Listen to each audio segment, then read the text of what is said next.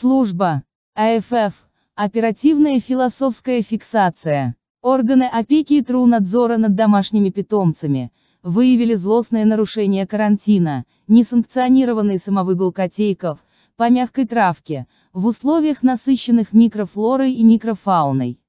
Действия котейков были расценены, как попытка дискредитации, тру постановлений главы и администрации карантинной зоны тру ответственности по цилиндрическому округу, отмежеванных согласно согласований вышестоящих органов и организаций.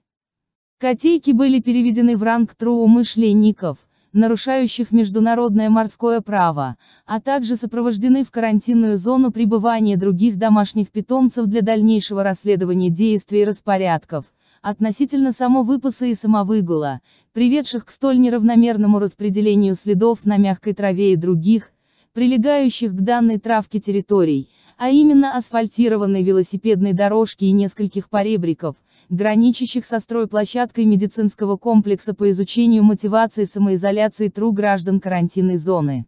На данный момент котейки, уличенные в самовыгуле, пребывают в изоляторе.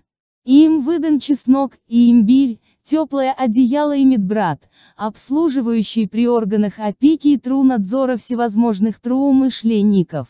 Средством массовой изоляции не удалось восстановить цепь событий, приведших котиков в ранг труумышленников, поэтому все обвинения в адрес котиков были сняты по причине отсутствия доказательной базы.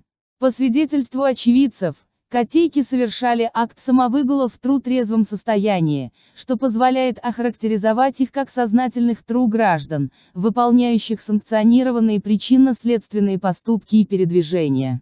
Тру-блогеры продолжают негодовать по данному поводу, репостят фото котейков, травы, асфальта и поребриков, и призывают не быть безучастными соучастниками молчаливого согласия тру граждан. 6 апреля 2020 года. Служба. АФФ.